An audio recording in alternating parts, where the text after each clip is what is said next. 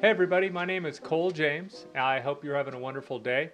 For those of you that don't know me, uh, I'm just a guy that likes to help people who are sad.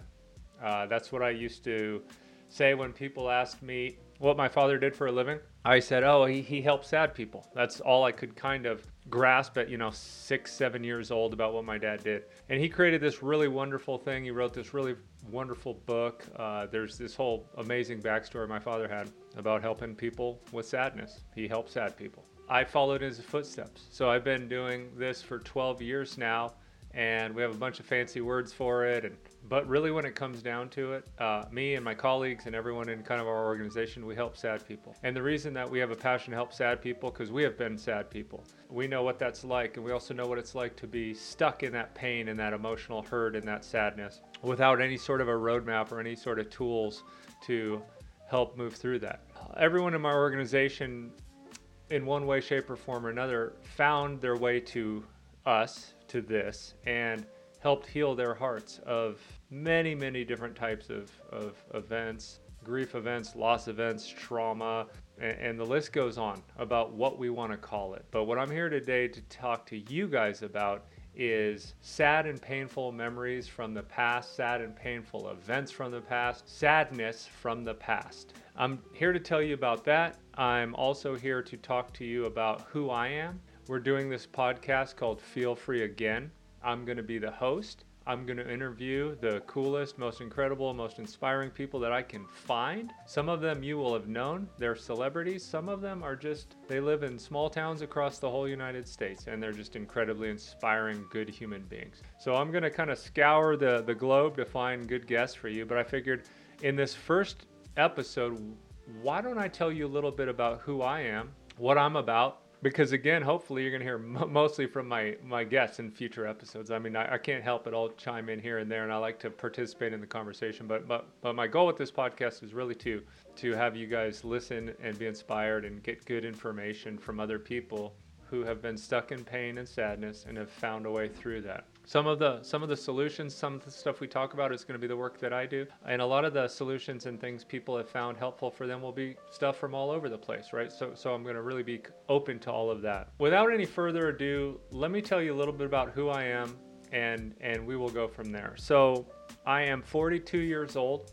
I live with my wife and my four children in a rural part of uh, idaho in the rocky mountains of idaho I like to, uh, we homeschool our kids. We homestead a lot of our own food and um, both meat, animals, and also uh, garden stuff as well.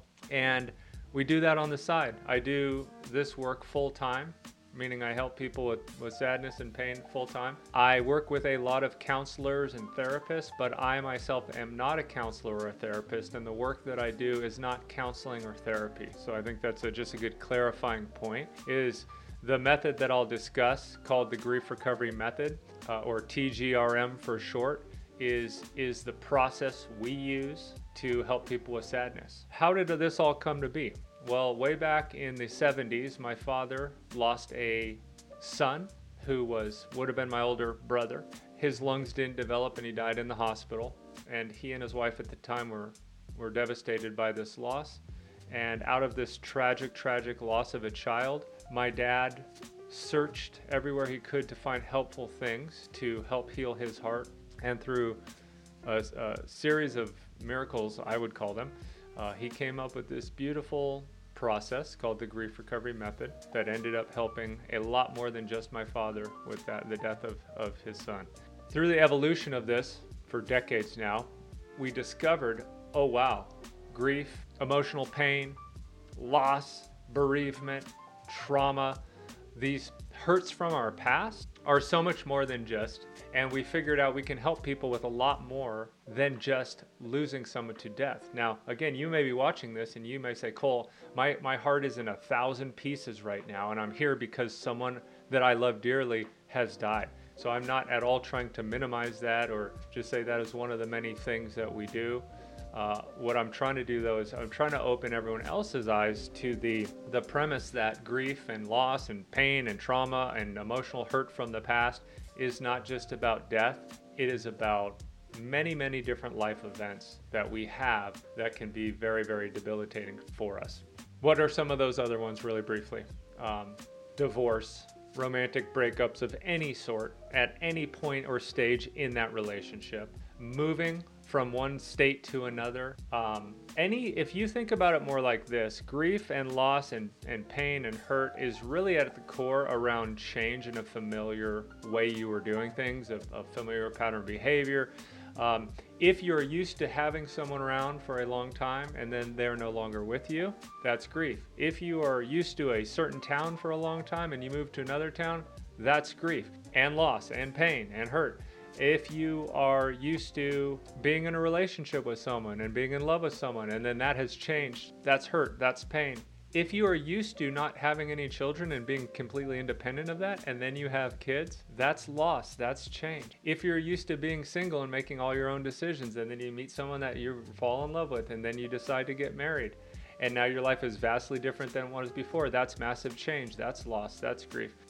My point is here is that we are grieving we are we have trauma we have pain whatever i don't care what you call it but this stuff is in us on a daily basis. Now sometimes we have big kind of long um, spells or, or long kind of lengths of time when when things are just kind of on cruise control. So i'm not saying you have grief every day of your life but we all have a lot more emotional pain than we're willing to really kind of think about and discuss. And this beautiful tool helps us stay complete with our current situation. Because what happens is a lot of the time, as we accumulate this stuff and we don't know what to do with it, it adds up and it builds and it affects every part of our life. It affects the decisions that we think we, we have to make. It, it, it affects the choices where maybe we don't think we have a lot of choices. And in the background, what's happening is we have unresolved grief. We don't want to open our heart to the premise or the or the even the option that something could be in store for us that is really incredible because we've been hurt from the past. And so we we don't even want to open the door to that again.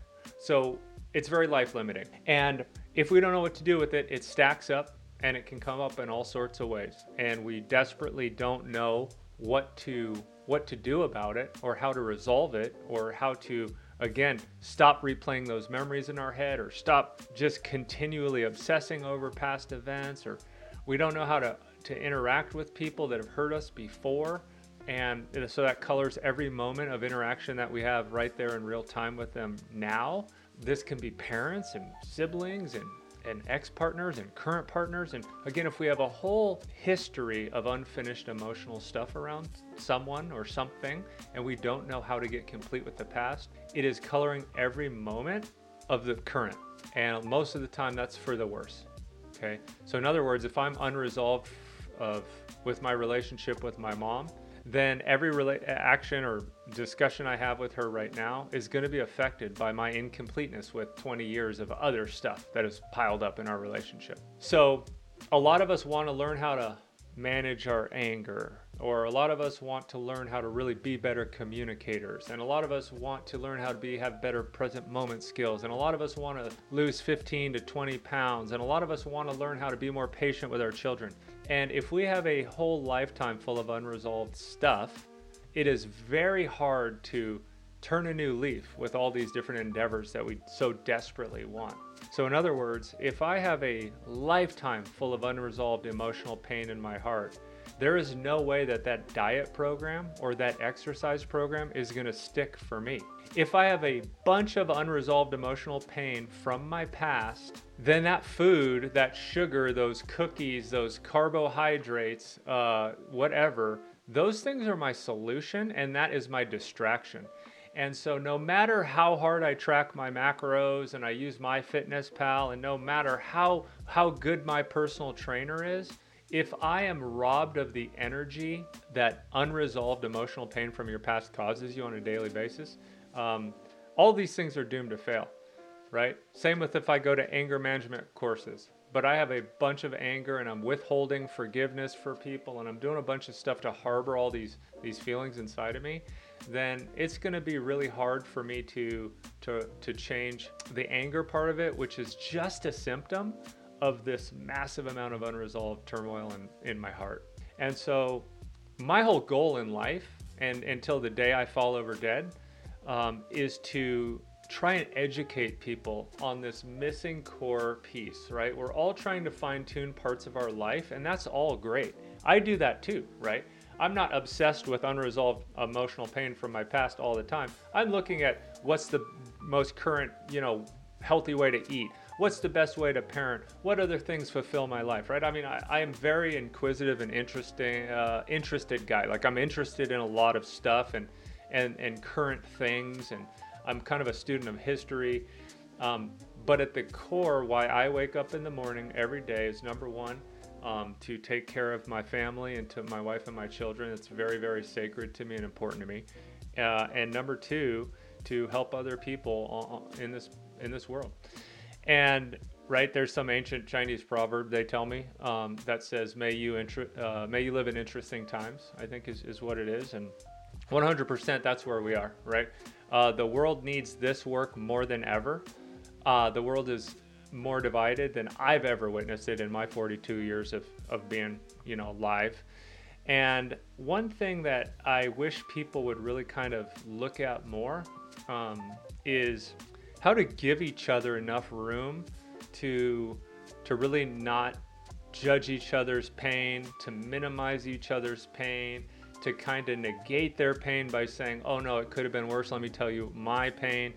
uh, we, we, we kind of do this pecking order thing where nobody can really feel bad about their situation because there's someone else that has a worse situation than yours. And so what that tends to do is that tends to have us all isolate our pain, not want to discuss it, not want to work through it because that would make us a whiner or a complainer and, and we don't want to do that because don't don't you know that one person down the street they have the worst story so they're really the only one allowed to do any work because we've all found ways to minimize our own stuff um, so so again, my my kind of one of my passions is just to get this out there. It's funny. I, I fly quite a bit for my job, and uh, this has happened. I can't tell you how many times. I'll get on a plane. I'll sit next to some nice person, and you know we'll strike up a conversation and that happens less and less too and again that, that, that's that's a side issue right but but the world is not kind of marching in a direction i think is healthy for humanity in in a number of ways uh, and so we'll be getting in, in, into that throughout this podcast, right? Hopefully, this podcast challenges you. Um, I'm not. I'm not going to just try and find an audience that just agrees with me on everything. I, I, I really want to tell from my perspective what I think what the core truth is on what's going on in the society. But anyway, let's let's go back a couple of years before COVID even when we were more open than what, what COVID did to all of us. And I would talk to someone on a plane and they would say, "What do you do?" And I would say, "Oh, I help people with grief and loss." And I this is the term I've heard so many times. Where were you when I needed you? Ah, oh, wow, where were you when I needed you? Right after I tell them what I do. Let, let's look at what that implies. Where were you when I needed you? What does that imply? It implies that they don't need me anymore, right? Or let's say they don't need this work anymore. And so, why are they saying that? And the reason they're, that they're saying that is because an undetermined amount of time has passed since their loss has occurred. And so the implication is they are fine now. They are good. They are through their grief now. It's not my job to rain on anybody's parade, but what I know from experience is that person probably really didn't have access to any tools around their grief. So, yes, time had passed since I saw them, but there is absolutely really important things that they could do to move through that loss that they have not done yet. There are many, many things that are happening in their body that they are feeling, maybe sometimes subconsciously, sometimes consciously, um, around that, that painful event right? If it was so painful that you would say, Oh, where were you when I needed you? Let me tell you about this vent. Because that's what they'll do next. When I tell them what I do and they say, Where where were you when I needed you? I said, Oh, what happened? That's where I'll always go. Right. And they'll tell me the story. Um, and then if I kind of press, I'll ask, well, did you did you like do any work around that loss? How did how did you how did you gain a sense of completeness around that event or what happened there, right? And most of the time, it's just like, oh, you know, I just kind of time time kind of helped out and and or and sometimes they they they, they or I saw a therapist and I'm like, oh, that's cool. And you know, again, I work with a lot of therapists. I work with a lot of really cool therapists. So this this next thing I'm going to say is not a knock on therapists. Uh, but when you when you've been in enough rooms like I have with therapists talking about grief and specifically, and they trust you and they kind of trust what you're doing is is is hopeful to them and it will be a good tool for them. When they when they kind of feel all that, they'll say and I've heard this again many, many times. I can't tell you how many times, but a lot. They'll say, Cole, I know this sounds crazy, but we spent a half a semester on the topic of grief, my entire education around becoming a counselor. Master's degrees, right? PhDs. Cole, we spent maybe a half a semester, maybe a couple of weeks on the topic of grief. And I, I hope that sounds as crazy to you as it did to me the first 15 times I heard it, but that's the reality. When it comes to grief and loss and emotional pain from your past, uh, there is very little time spent in traditional mental health education around this topic specifically. Now, if there there's a lot of stuff you would come and want to see me about and I would tell you, "Whoa, I'm not qualified to do that work." You're like, "Go go see a therapist, go see a counselor." So again, we get to work with the best counselors that identify that hole in, in their education and want to come get this work, even though no one's forcing them to get it, even though we don't even give out CEUs right now for this work. We get the counselors and the therapists that just know that they don't all have all the tools they need when they're working with a client around uh, around grief and loss and they go out on the internet and they find us and they come work with us and we give them this whole other toolkit and it's a beautiful thing so again i'm not trying to put down mental health in general but i will say that there's a huge huge missing component around grief and loss um, and like i said earlier so many life events are grief and loss at the core that really it's a tool that, that everybody needs, especially people that are, are wanting to sit in a room with someone and, and, and, and do therapy with them. Um, so anyway, that's kind of a side note. Getting back to really mainly what I'm what I'm wanting to talk about though is that person on the plane and they say, "Where were you when I needed you?" and and I say, "Oh, what happened?" Now, in the back of my mind, I wouldn't say this, right? But in the back of my mind, I said, "You know, you you could use our work right now." There's a lot to be done still to get complete with that unfinished thing. But here's the problem is if you have a loss or a grief event or a divorce or someone, you know, or big estrangement with a living relative or you get fired from a job you've been at for a long time or any of these things that really at the core are loss, that are emotional pain from the past. Um, if if you sit next to me on that plane um, too recently, then you say, no, no, it's too soon for me to do work because because someone I no doubt will tell you that, right? Oh, you, you shouldn't do work yet; it's too soon, right? And so then you wait, and then you wait, and then at some point, right, the, those same people tell you time will just heal it. And so at some point, five months, six months, seven months over after after the loss, then you go, okay, good, I'm I'm through that, I'm I'm good, okay.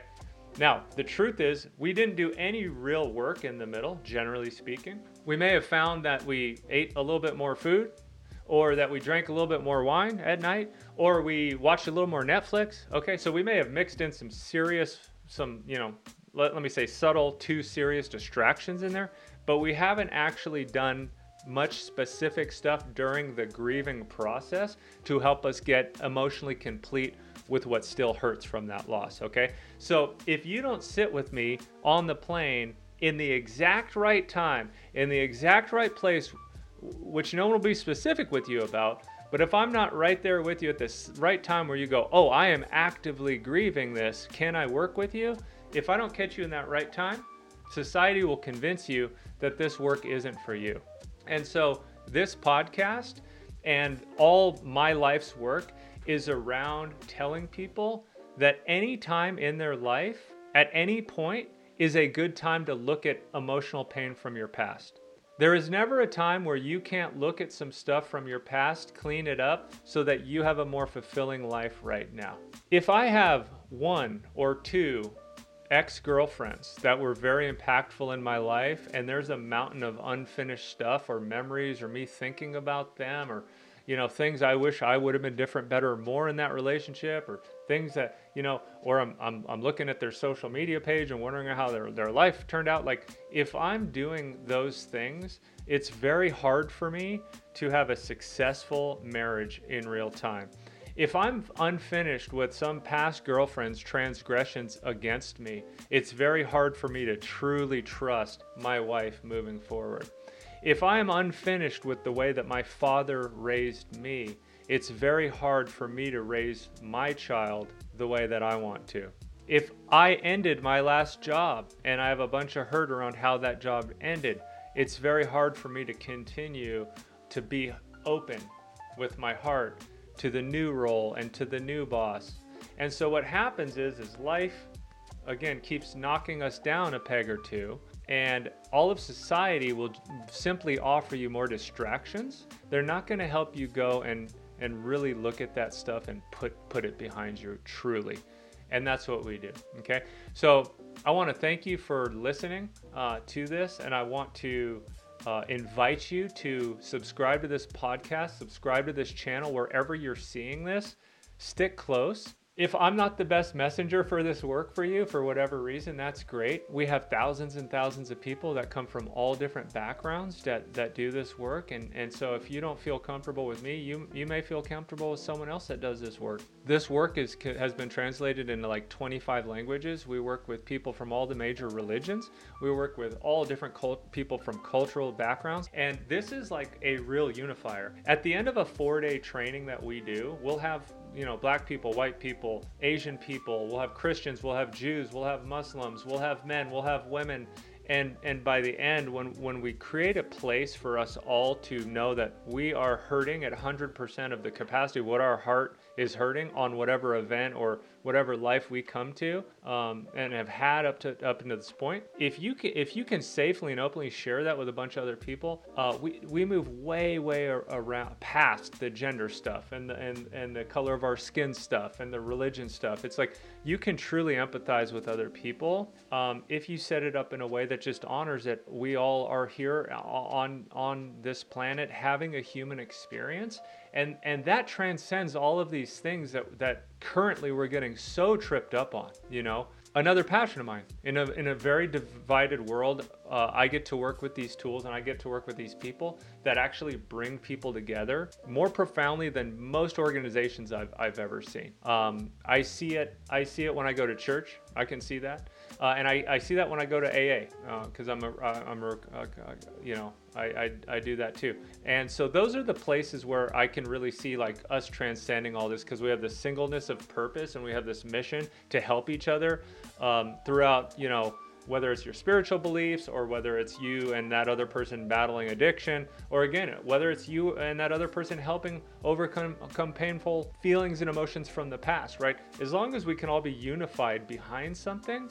it's a beautiful wor- world.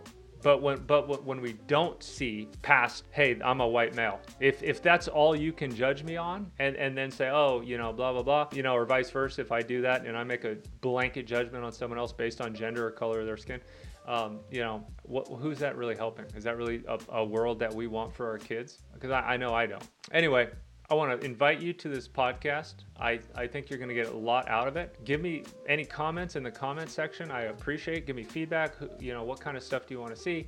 What kind of stuff is of interest to you? Um, and stay tuned. We're gonna we're gonna kick this off in 2024. Thank you.